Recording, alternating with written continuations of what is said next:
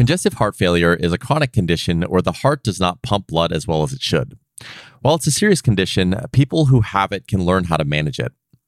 We're going to talk more about it today with Doctor Neil Khanna, the medical director of the Cardiovascular Institute at Montefiore Saint Luke's Cornwall. This is Doc Talk, the podcast from Montefiore Saint Luke's Cornwall. My name is Prakash Chandran. So first of all, Doctor Khanna, thank you so much for being here today. I really appreciate your time.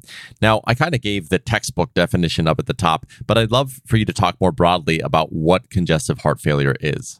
Sure. Congestive heart failure, to me, is a clinical diagnosis based on the symptoms that the patient presents with, which is basically congestive symptoms, meaning the term comes from congestive symptoms in the lungs, meaning that for whatever reason, there has been backup of fluid from the heart into the lungs, and it's caused some problems with breathing, getting good oxygen intake, and general functional status of the patient.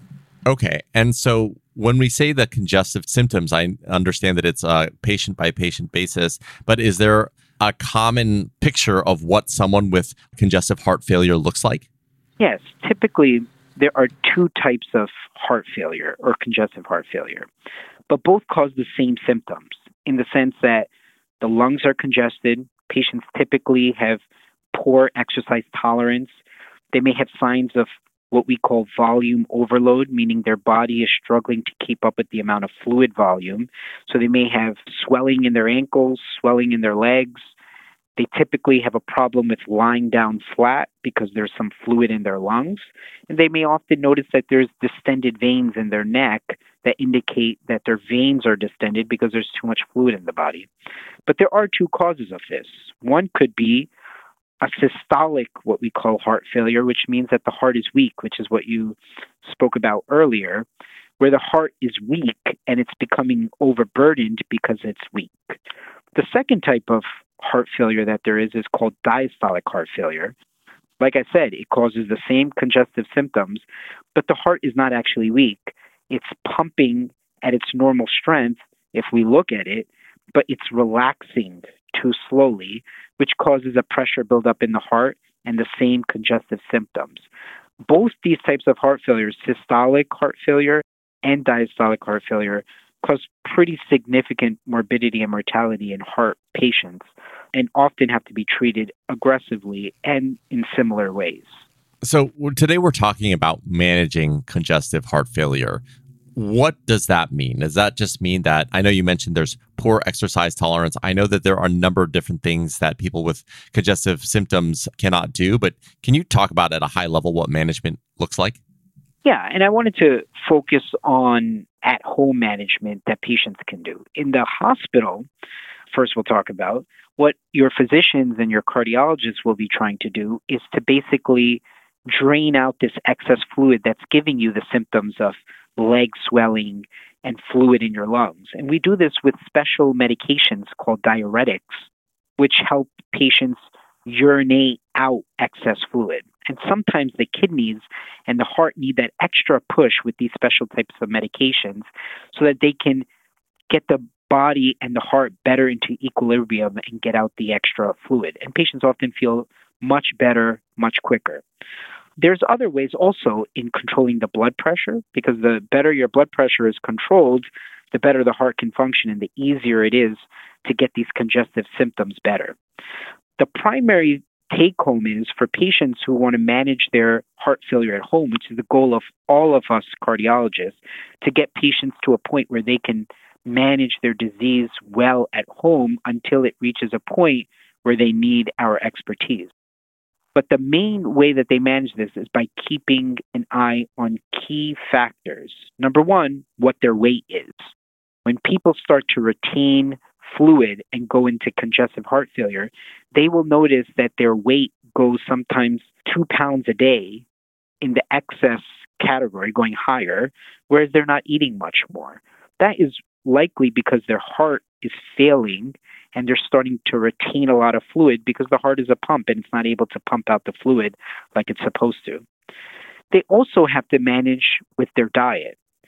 High salt foods will hold on to a lot of fluid and will cause an increase in congestive symptoms for patients. So simple things is just keeping an eye on their weight and watching their diet very closely and managing the amount of sodium, for example, that they take in in their diet can really help them manage their congestive heart failure at home. Yeah, so those are the key factors to look out for, weight and diet. Now, something in the hospital that you mentioned was taking a diuretic to basically urinate out the excess fluids. Are there any at-home diuretics that people can take to do that? Yes, actually, most of the in-hospital diuretics that we use have an at-home counterpart. Namely, the at-home counterparts are oral medications. Obviously, in very rare cases of end-stage heart failure, do we send patients home with an I V line so that they can get I V diuretics. The benefit in the hospital is if patients have reached a point where their medicines are not working anymore, then we can give them the I V medication and the I V diuretics that get the fluid out very quickly and are very effective.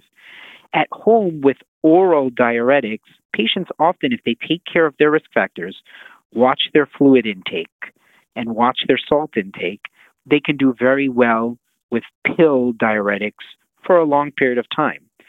What I do have to say is that there often reaches a point if patients are not as responsible with their diet or their fluid intake, or if they're just decompensating for another reason, like poor blood flow to the heart, for example, then the oral pills may not work anymore. And so because there's a retaining of fluid, it's retained in the stomach and the gut also, and they just don't absorb their pills as well anymore. So often my patients will come to me and tell me, you know, my weight continues to go up every day, and I'm taking my pills every day, and even one day I doubled up on my oral diuretic, and it's still not working. And that's a red alarm to a cardiologist and to me to say that maybe they have kind of gotten off the curve to a point where the oral pills are not working anymore, and they may need to come into the hospital to get the I V medication so that it can go straight to the kidneys and straight to the heart to help get rid of this excess fluid. But the hallmark of that is having a patient who's well-informed, who understands what the medication usually does for them and what the diuretics usually do for them and their blood pressure medication, and recognizing that it's not doing what it usually does when they're doing well. And so a patient has to be very well-informed to understand that and see those trends. Yeah, that makes a lot of sense. So another thing I wanted to ask is if they are managing this at home, how often or what kind of cadence should they be coming into the hospital just to get checked up, whether it be that direct line diuretic to drain out the excess fluid or just to check up on things?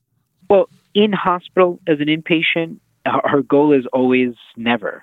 That the patients, you know, if we could manage patients at home with their heart failure, it's always better. We're always happier that way because obviously if you come into a hospital, there are other risks, especially in the modern era with covid nineteen infection. So our goal is always to have patients well managed at home. And if we have them on the right medications and they're watching their fluid intake and their diet and their sodium intake and they're having regular exercise so that they have good circulation of these medications and of their blood, they may never need to come as an inpatient to the hospital. And that's always the goal. Now, as an outpatient to our offices, that's a totally different story. Whereas a lot of cardiologists for their systolic heart failure patients, meaning patients who have a weak heart, they may have their patients come in once a month to have them evaluated, to make sure they're not retaining fluid, to check certain parameters in their blood, such as their potassium, to make sure the medications are working effectively. So that may be as much as once a month. It really is determined by how on top of their medical care the patient is and how severe their disease is.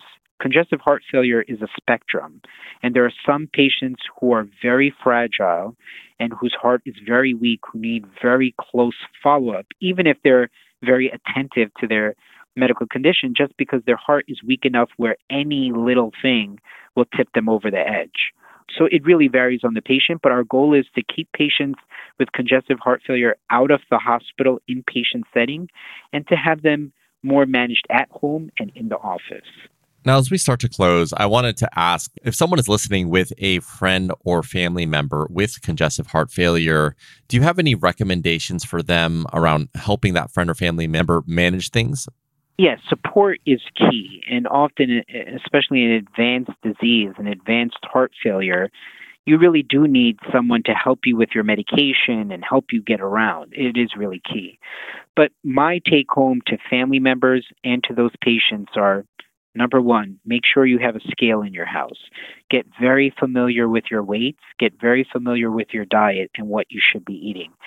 Also, be familiar with really restricting your salt intake and getting good at counting sodium intake in your food, because it's extremely important, and sodium is the number one offsetter of heart failure.